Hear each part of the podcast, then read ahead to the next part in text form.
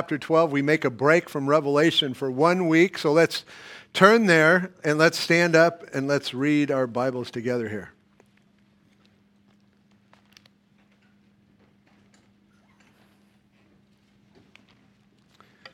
Paul is writing here and he says, It is doubtless not profitable for me to boast. I'll come to visions and revelations, plural, of the, of the Lord. I know a man in Christ. Of course, it's him, but he's not going to let us on yet. I know a man in Christ who 14 years ago, whether in the body, I don't know, or whether out of the body, I don't know, God knows. Such a one was caught up to the third heaven, and I know such a man. Whether in the body or out of the body, I, I don't know. God knows how he was caught up into paradise and heard inexpressible words. Of course, today, in those out of body things, they write books about it. But he heard inexpressible words which it is not lawful for man to utter. Of such a one I will boast. Yet of myself I will not boast except in my infirmities. For though I might desire to boast, I will not be a fool, for I will speak the truth. But I refrain lest anyone should think of me above what he sees me to be or hears from me. And lest I should be exalted above measure by the abundance of the revelations, plural, a thorn in the flesh was given to me, a messenger of Satan to buffet me, lest I be exalted above measure. Concerning this thing, I pleaded with the Lord three times that it might depart from me. And Jesus said to me, My grace is sufficient for you, Paul. For my strength is made perfect in your weakness. Therefore, Paul says, Most gladly I will rather boast in my infirmities that the power of Christ may rest upon me. And here's why. Therefore, I take pleasure in infirmities and reproaches and needs and persecutions and distresses. Critical. For Christ's sake, read this last sentence with me.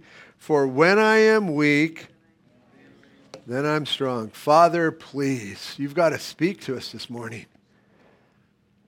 Lord, you've got to open up our hearts and our ears.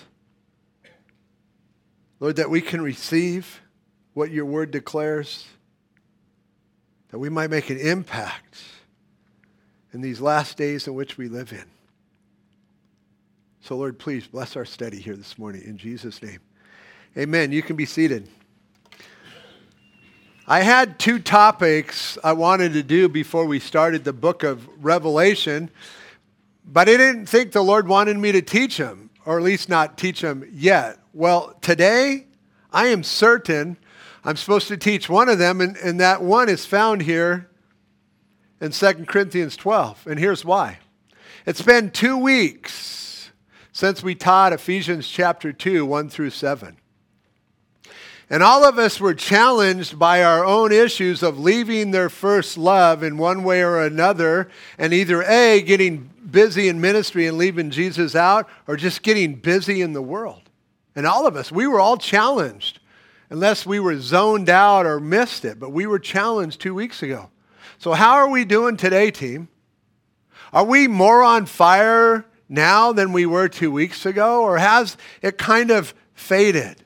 Like a camp experience. You know what I'm talking about. You go to a men's retreat, woohoo, you're all on fire. You come back and you just kind of go,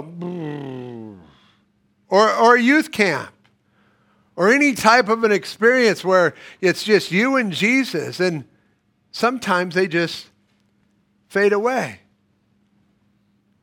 So ask yourself I mean, only you can know for yourself. Are you more in love with Jesus now two weeks later after hearing the words of Jesus to the church of Ephesus that had left their first love?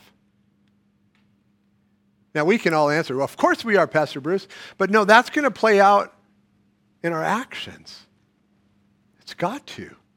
You know, the word gets in us, and then it bears fruit that others partake of.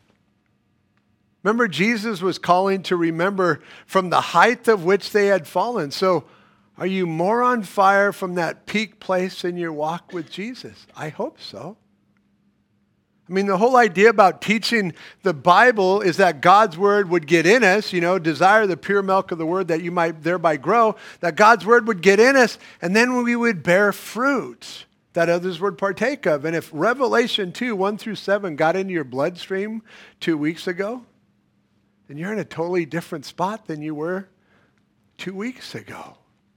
But if we're not there, if that fire is faded, that message is kind of slid away, I, I believe I know why. The simple answer is you were trying in your own strength to make it all happen, just like the church in Ephesus was. See, the church in Ephesus had all this stuff going for them, but they had left Jesus on the side. And now people are sincere in their efforts, but how you went about it is where your fire started going out. And so much of Christianity is that way today. You know, the church is encouraged to be strong by their own effort, to stand strong. You got this, brother. Hang in there. And people are trying to be strong in themselves. But does the Bible teach that? Is that a biblical thought? Or is it just something that's been around so long, we start to go, well, that's true. But let's test that. Does it say anywhere in the New Testament that I should be strong in myself? I hear people saying it all the time. I need to be strong here, Pastor. Pastor, pray for me to be strong. And when they get done, I say, I can't do that. What? I'm going to pray for you to be weak. Because in that place of weakness is your great strength. Now, people who are strong in themselves, they can't, they can't grasp the message here because they're so used to being strong in themselves. But listen, God's word is very clear that if we're going to make it and make an impact upon this world, we've got to be resting in God's strength and not our own. And so, out of curiosity, I just kind of typed in these words last night. I typed in these words strong in the Lord by being weak. Threw it in there on Google. Came back with 39 million places to travel. I expected that. So then in quotations, I put strong in the Lord by being weak. And when you put quotes around it, it has to find that exact phrase. So I hit, I hit enter, went all across the world. And guess how many times it came back with a hit? Zero. Zero? Yeah, zero. Zero times. I mean, all across the web, a big, fat goose egg. And yet, it's so critical for our Christian walk today, team. Being strong in the Lord by being weak. And I get it why we're not, and I'll talk about it in a minute because our world says be strong in everything to survive. But when it comes to our Christian walk, the only times God's people fail in the Old Testament and in the New Testament is by being strong in themselves. Now, of course, religious people, they don't think that way because they're just strong in themselves. But see, they're not going to make it in because we're saved by grace through faith, and that not of ourselves. It's not our strength. We, we walk through this life that same way, and we certainly are not going to be strong in ourselves and get into heaven. Amen? That's not going to happen. We get in by a place of weakness, death, or rapture. So, does it say anywhere in the New Testament that I should be strong in myself? We're going to go looking. You see, one of the main reasons I'm not on fire, I'm not as on fire as when I first got saved, is because I'm trying to do this thing in my own strength. And, and, and over time, it just kind of gets wearisome. And, and, and yeah, it may be working like the church in Ephesus but it's not working like God wants it to work. See, when you gave your life to Jesus, man, you looked to him for everything. We all did. But then something happens over time, and we talked about that in Revelation 2. But this is what we all must return to, church that place of weakness. Otherwise, we're all going to fail. And yet, God wants us to succeed. And we all have our stories on our journey. I have my stories. I've t- told them. You know, you have your stories. Well, we all have these stories on this journey that Jesus has us on. And those times when we are weak and we look to him, we will succeed. If we're strong in ourselves, we're not going to look up. We're just going to sit there and try and hammer it out. I got this. Be strong. Don't quit. And we should be in our weakness. We shouldn't quit in our weakness. We should allow and experience the power of God to rest upon our lives. Those times we seek to be strong in ourselves, oh, yeah, it may appear that it's something's happening. But you know what? Jesus wasn't in it. And again, for proof of that, go look at the church of Ephesus. Look at everything Jesus commends them about doing, but Jesus wasn't in their activity. Remember what that said? He said, Oh, yeah, you're busy. You're real busy. But look, you need to repent or else. Remember that? Remember those two words? Or else? Remember the challenge for them to become an overcomer?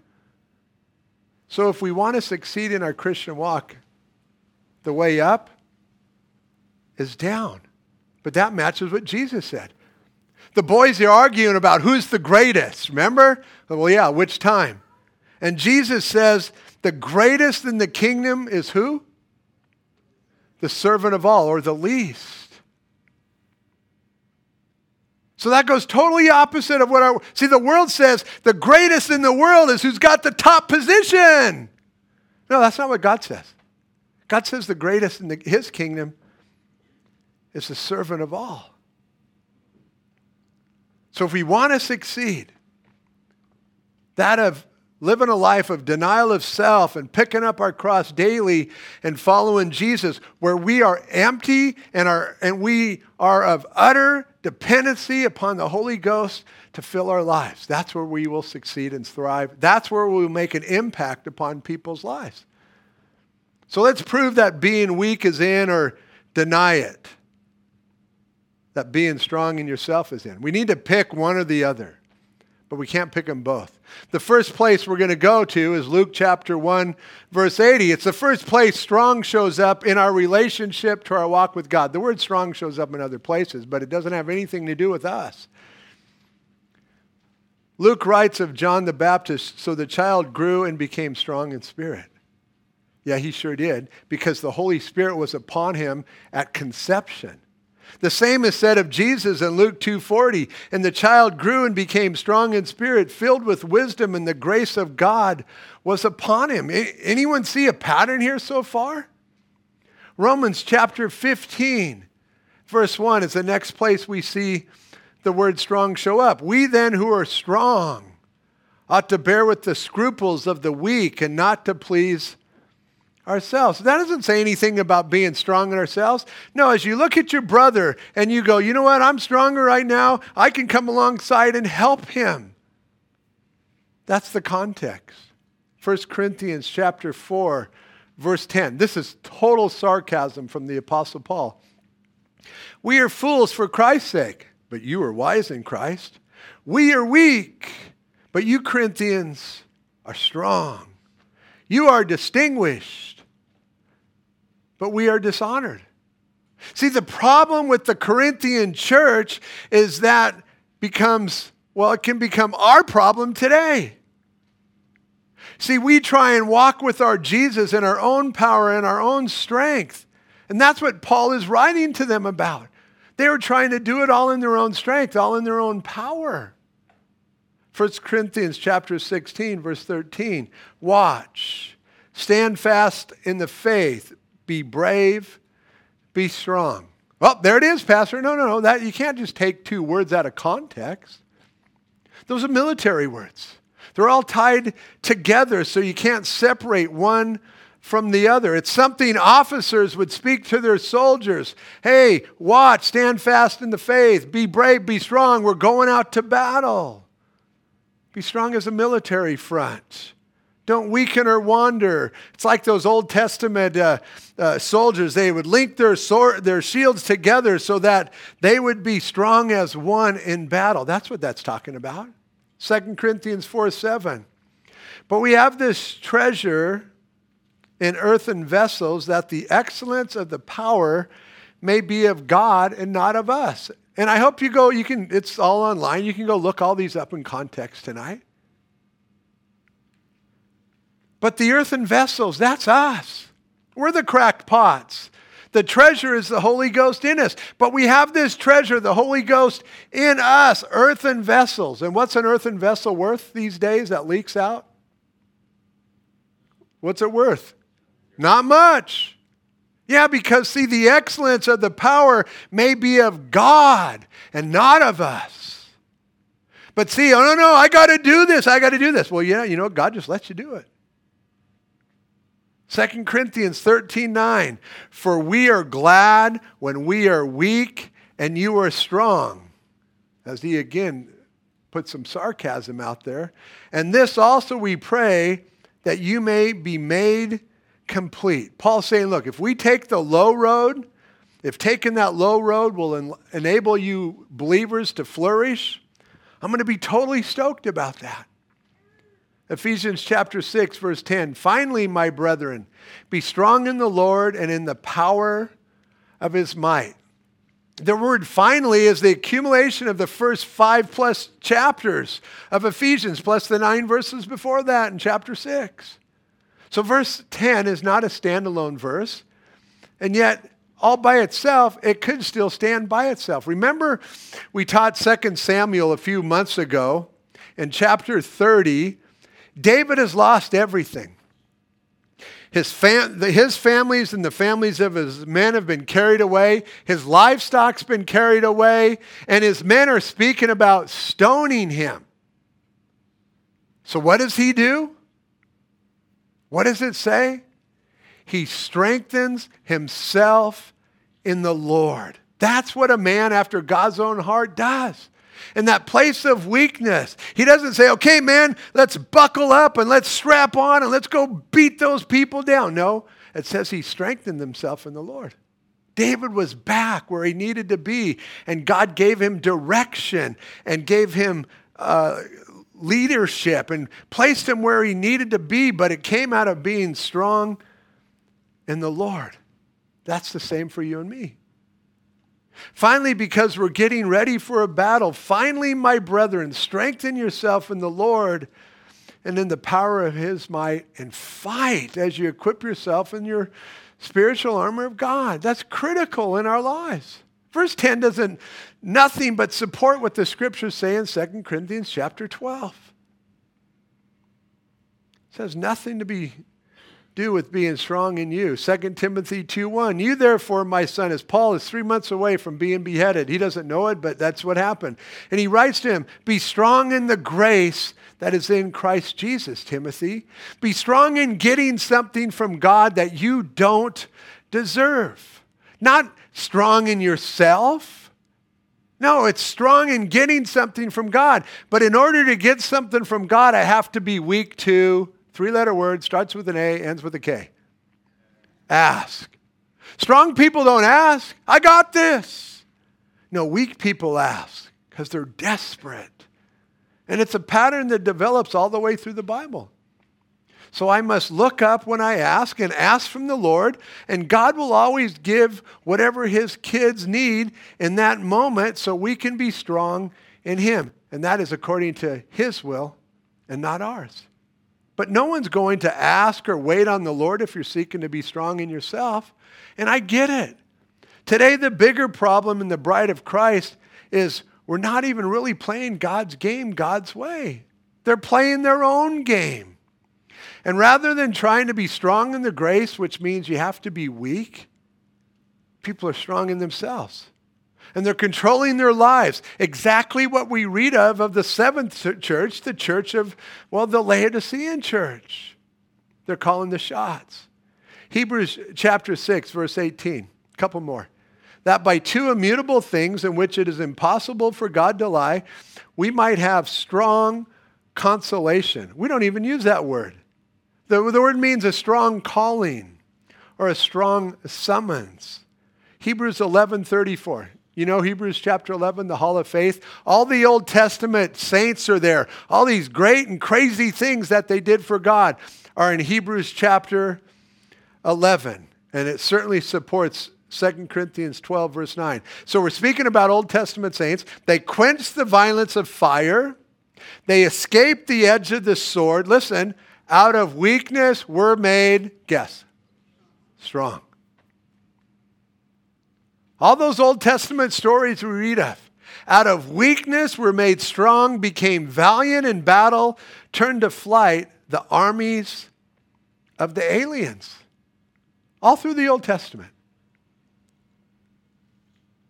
The reason Paul, a reason God pulls the Holy Spirit from, the, from Saul, King Saul is because he was being strong in himself.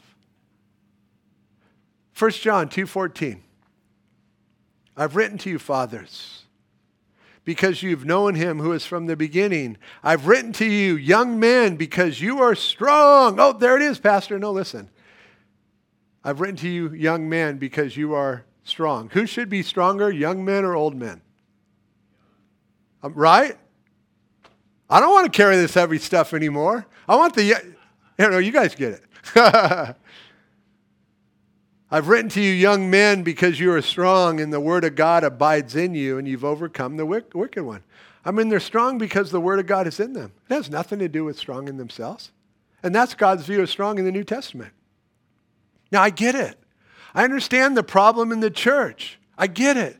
Because, see, in, I played competitive sports. And most sports, if not all sports, you have to be strong to win. Amen? You got to be. I mean, otherwise, you're going to sit on the bench. So you better be stronger or faster than the other person in order to play. In many jobs, you have to be physically strong to complete the task. In business, you have to be mentally strong and you have to have strong leadership if you're going to survive. In seeking to survive another year of junior high and high school, you had better be strong or you're going to get eaten alive. Stop that. you will. If you guys aren't strong and you're eh, strong, you're going to get eaten alive. But if you try and do it in your own strength, you're going to fail. But all of that has to come from our relationship with Jesus and not from myself or my training or my teaching. So, team, listen. And I'm only speaking to those who have turned to Jesus as the Lord and Savior of their lives. Listen to this. Your strength is often his rival.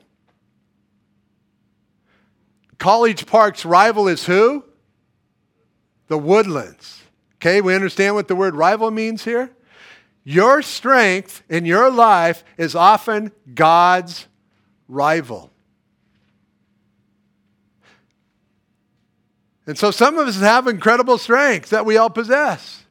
But you know what? We can very easily be competing against God's plan and God's way of living for our lives. And see, the Apostle Paul as he writes this incredible passage in 2 Corinthians chapter 12, you can make your way there. He learned this from Jesus. And he didn't want to be God's rival. You know, at the start of 2 Corinthians chapter 12, Paul writes about the abundance of the revelations and the visions that he had seen with the Lord. And I think of everything that he experienced and saw. It had to have been amazing. I mean, he spent three years in Arabia with Jesus, being schooled by Jesus. That had to have been amazing. He says here in verse 5 Of such a one I will boast, yet of myself I will not boast. There's a lot of boasting in the church today. Such a one I will boast, yet of myself I will not boast, except, read it in my wow. That kind of that kind of turns the church back right side up. A lot of boasting going on in the church today. Yet paul under the guidance of the holy ghost writes only in my infirmities will i boast and he's going to tell us how he does it in a minute for though i might desire to boast i will not be a fool for I will speak the truth as he writes of his true experiences with God. And we all should have them one way or the other, team. But not dwell on the experience, but we want to dwell on the Lord. Nothing wrong in saying, hey, you know what? You know, God placed these two Iraqi women before us and, and we shared the gospel with them. It was awesome. Nothing wrong with that. Really? I didn't think they'd be open. No, they were. That's just a lie from the enemy. Look what he writes here. But I refrain from boasting, I add, lest anyone should think of me above what he sees me to be or hears from me. See, Paul didn't want to get in anybody's way of seeing Jesus. If the believers in Corinth thought Paul was weak, he was totally stoked with that. He was totally fine with that. And lest I should be exalted above measure by the abundance of the revelations, plural. I mean, I, I can't even imagine. You know, Paul was in jail, Paul was in prison. Paul was on a ship that was going to crash, and Jesus and the angel of the Lord showed up. Paul spent a night and a day in the deep. Can you imagine how God comforted him in that situation? Think of everything he experienced. And he says, Lest I get a big head and exalt myself by the superiority of how Jesus used me, a thorn in the flesh. And no one knows what this thorn is. Of course, there's lots of books writing uh, and telling us what it is, but nobody knows. It could be anything. A thorn in the flesh was given to me. The word given is like a birthday gift. You know, it's the same word you'd use if I'm giving you a present. A thorn in the flesh was given to me, Paul writes, a messenger of Satan to buffet me, lest I be exalted above measure. Okay, so what did we just learn here, church? We've got to grasp this. In the previous verses, Paul writes of this heavenly vision that he experienced, and he is telling us why he wrote about that vision. He's telling us right here that everyone would understand why he has this thorn in his flesh.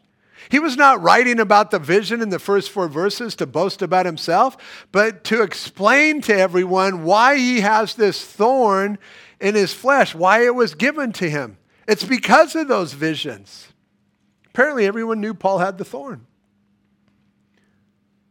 And this thorn was given to Paul to keep him on the straight and narrow team. Can you receive that this morning? Paul received a thorn in his flesh to keep him walking closely to Jesus. Can you receive that? I mean, that's pretty radical. And who ultimately gave it to Paul? One answer God did. Would the devil give Paul a thorn in the flesh to keep Paul on, on the straight and narrow so that he would finish well? No way. Would God? Oh, absolutely. Just like we see with Job in the Old Testament. When permission is given, the devil pounced on the idea to bring this thorn to Paul's flesh. Now, just so we're not mistaken, team, this is not some little thorn like we might get as we walk across the grass or we walk through the woods. The Greek word for thorn here is, is a word that's used for a stake, not something you're going to go home and eat. It's something that's used when you would pitch a tent. Wow, that's a big thorn. Now, what did we just learn here, team? That Paul received this messenger of Satan to buffet me. It's not exactly a word we use today. It's not buffet line, okay? It's, to, you know, buffet means to strike with the fist. It's present tense, meaning it was continually always there. So please keep in mind, God gave permission to Satan for the sole purpose that God's man would make it to the finish line. And I wonder how often Christians fight against those things that God has placed there because He wants to make certain that you make it to the finish line and they throw that stuff off and they go and do their own thing and they're no longer walking with the Lord. I wonder how many. Probably too many. I want to encourage us when we are being buffeted by this world for your witness of Jesus, don't fight against it lest you be found fighting against God, but receive it like Paul did.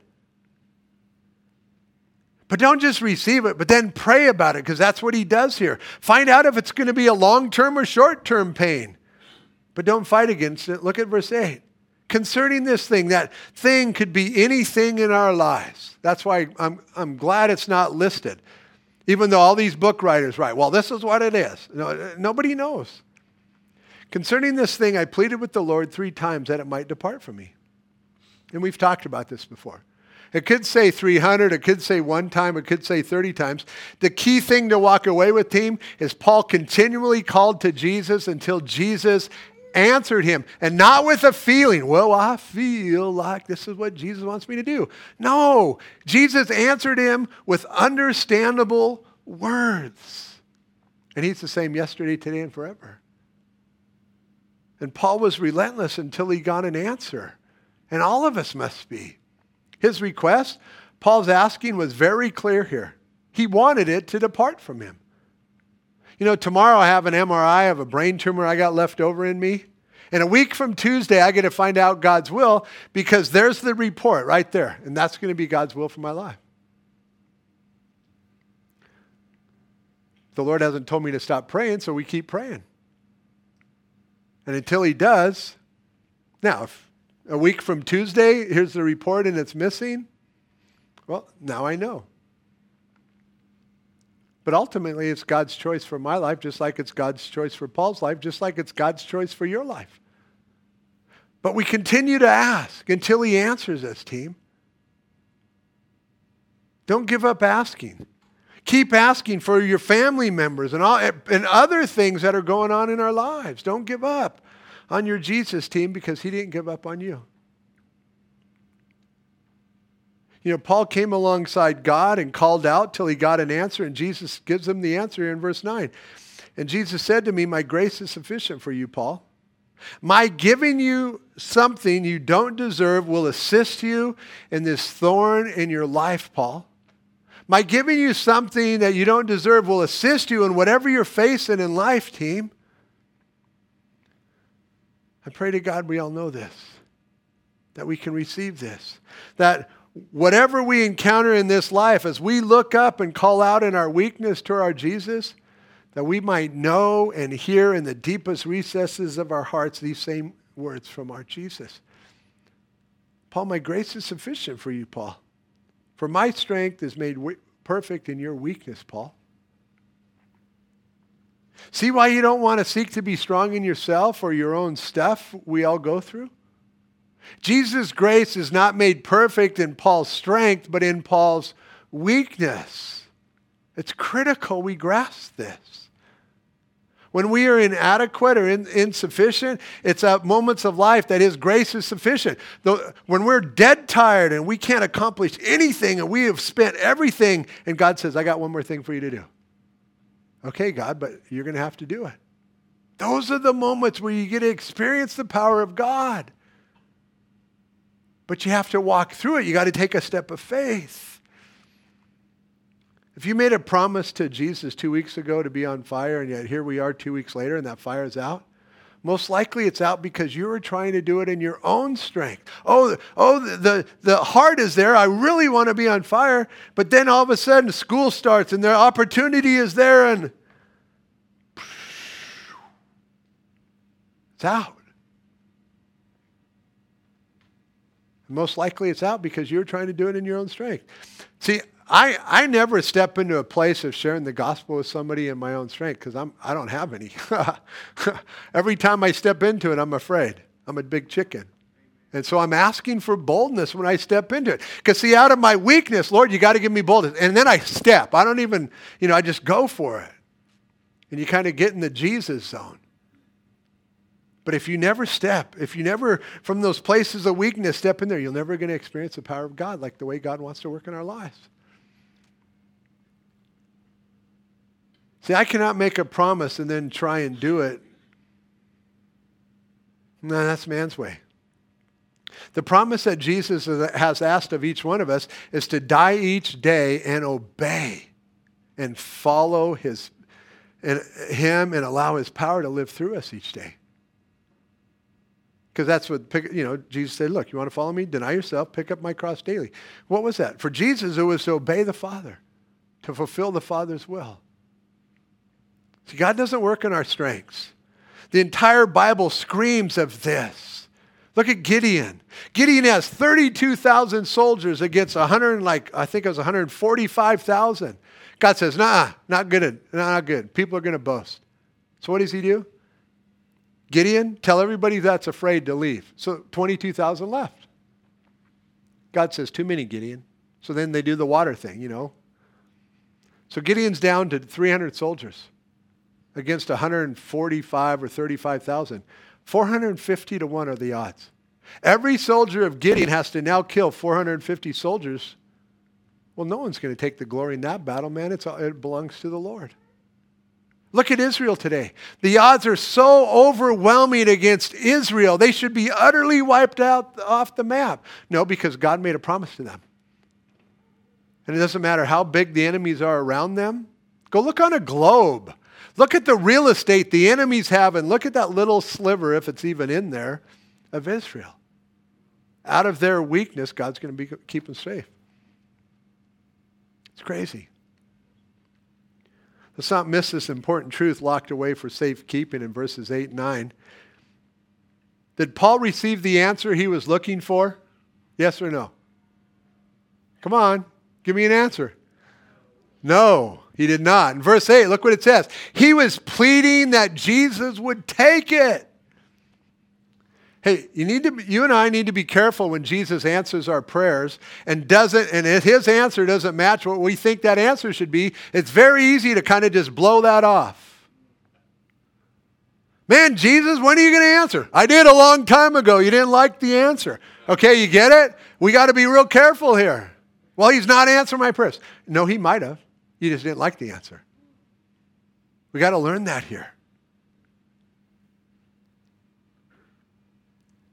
Got to be careful when Jesus answer, answers. Now, Paul gets it here, doesn't he?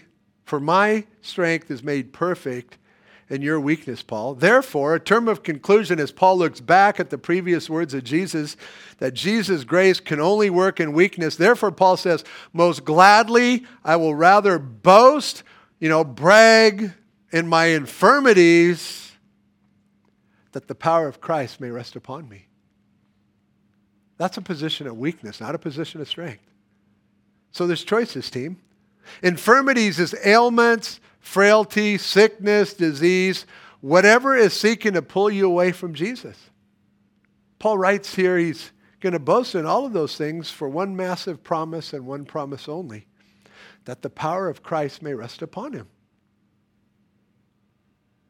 See, Paul's prayer was removal, but he is being content and being strengthened by his Jesus. And we all have to embrace those things in life, team, and not fight against them, whatever they are. And see, that is why no one knows what the thorn is in his flesh here. And God wants it that way. That his power might rest on and in our lives in all situations of life. But we have to take a place of weakness. That's what we did when our son died. Took a place of weakness, incredible weakness. And God's grace was sufficient for us. And it still is sufficient for us. Oh, you have a brain tumor. Slam right to the bottom, position of weakness.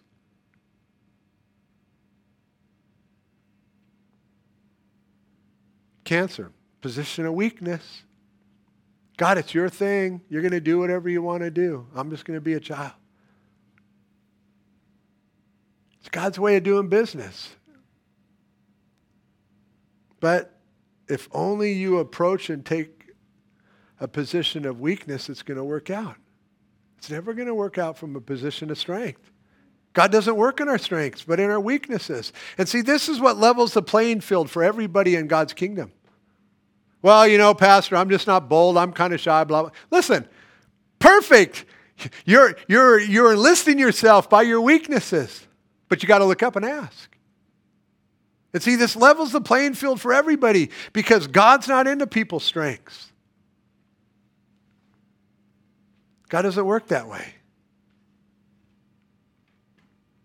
Now, the pink elephant in the room is, is if you want to experience God's grace this way, you have to go through the fire team, not jump out. You get no credit if you approach the fire, touch it, and jump out. And that fire could be anything and everything in our lives. I'm going to share with the gospel with this person. Whoa, no, I'm not. Hey, you get no credit if you start moving that way. You got to accomplish the task.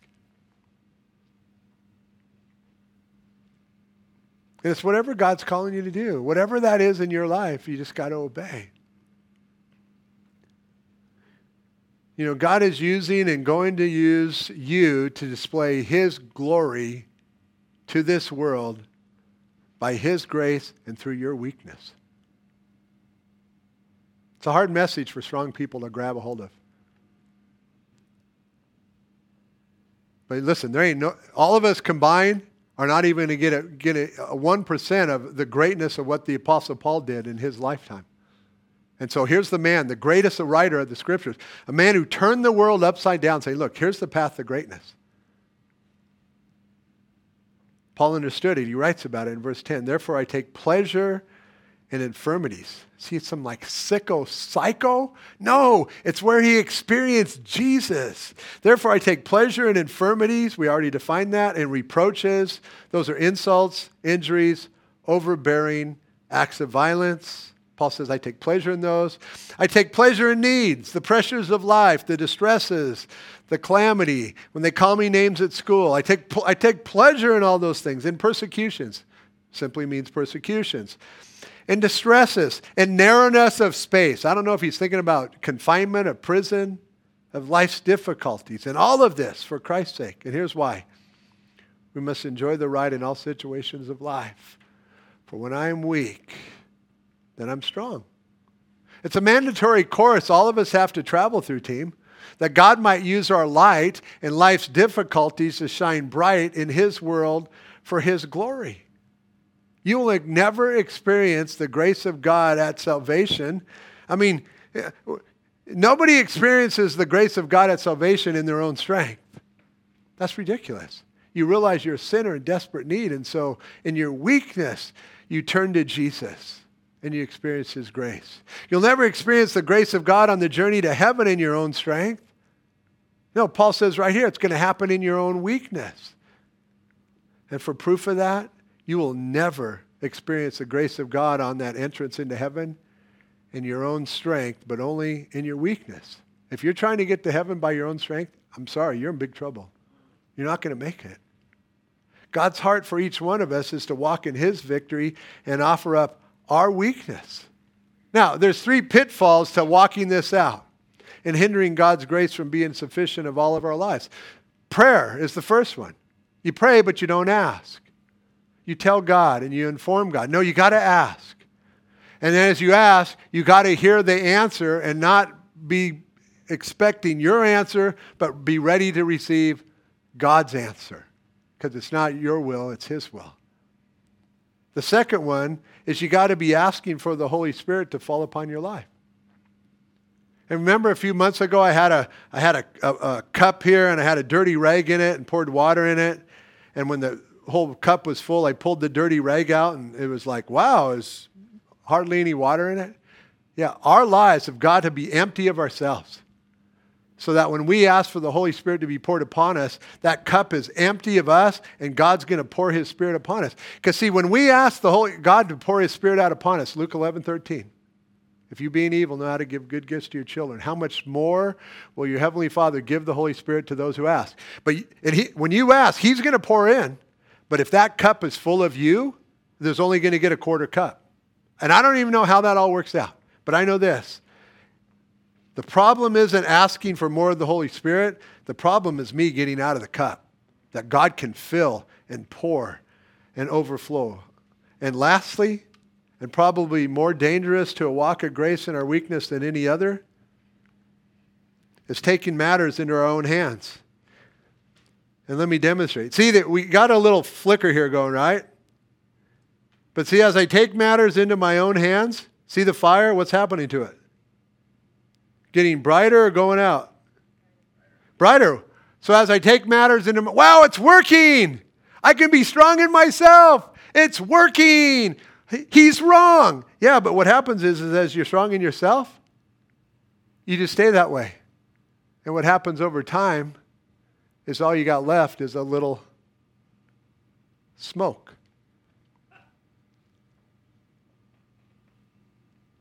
God can't work in the smoke.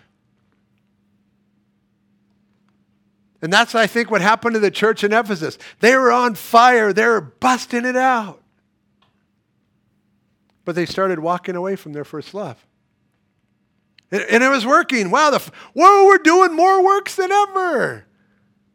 But when Jesus comes to them, all they got, they, they don't even have a little smoke. Well, they had a little smoke because they. When God's grace is over you and in you and surrounding you in those trials of life, what I have found and what my family has found is there's acceptance and not accusations against God. God gets accused of all this stuff that he shouldn't be accused for. But see, if you're walking in that place of weakness, you accept it when it comes into your life. You know, my God is still in control and his grace is still sufficient for me in anything and everything. In our weakness, team. I mean, he still loves me in our, in our weakness. He still loves me when we go through those various fires, and he's proved it by pouring his grace out upon me. So, team, we got choices today. The path to greatness is surrender and weakness, totally opposite of what the world preaches today. So we have choices. But listen, if we take the path of weakness and surrender, you will hear the voice of your Jesus. And you're going to be able to follow him and not yourself. And that's what God wants to do in your life. Because he's already prepared these good things in advance for you, you and I to walk in. But you're going to hear his voice in that place of weakness. You're going to hear that, your, his voice in that place of denying yourself and obeying his word and watching Jesus blow your mind. And that's the theology of the word strong in the scriptures. Father, we're thankful for what you want to do in our lives.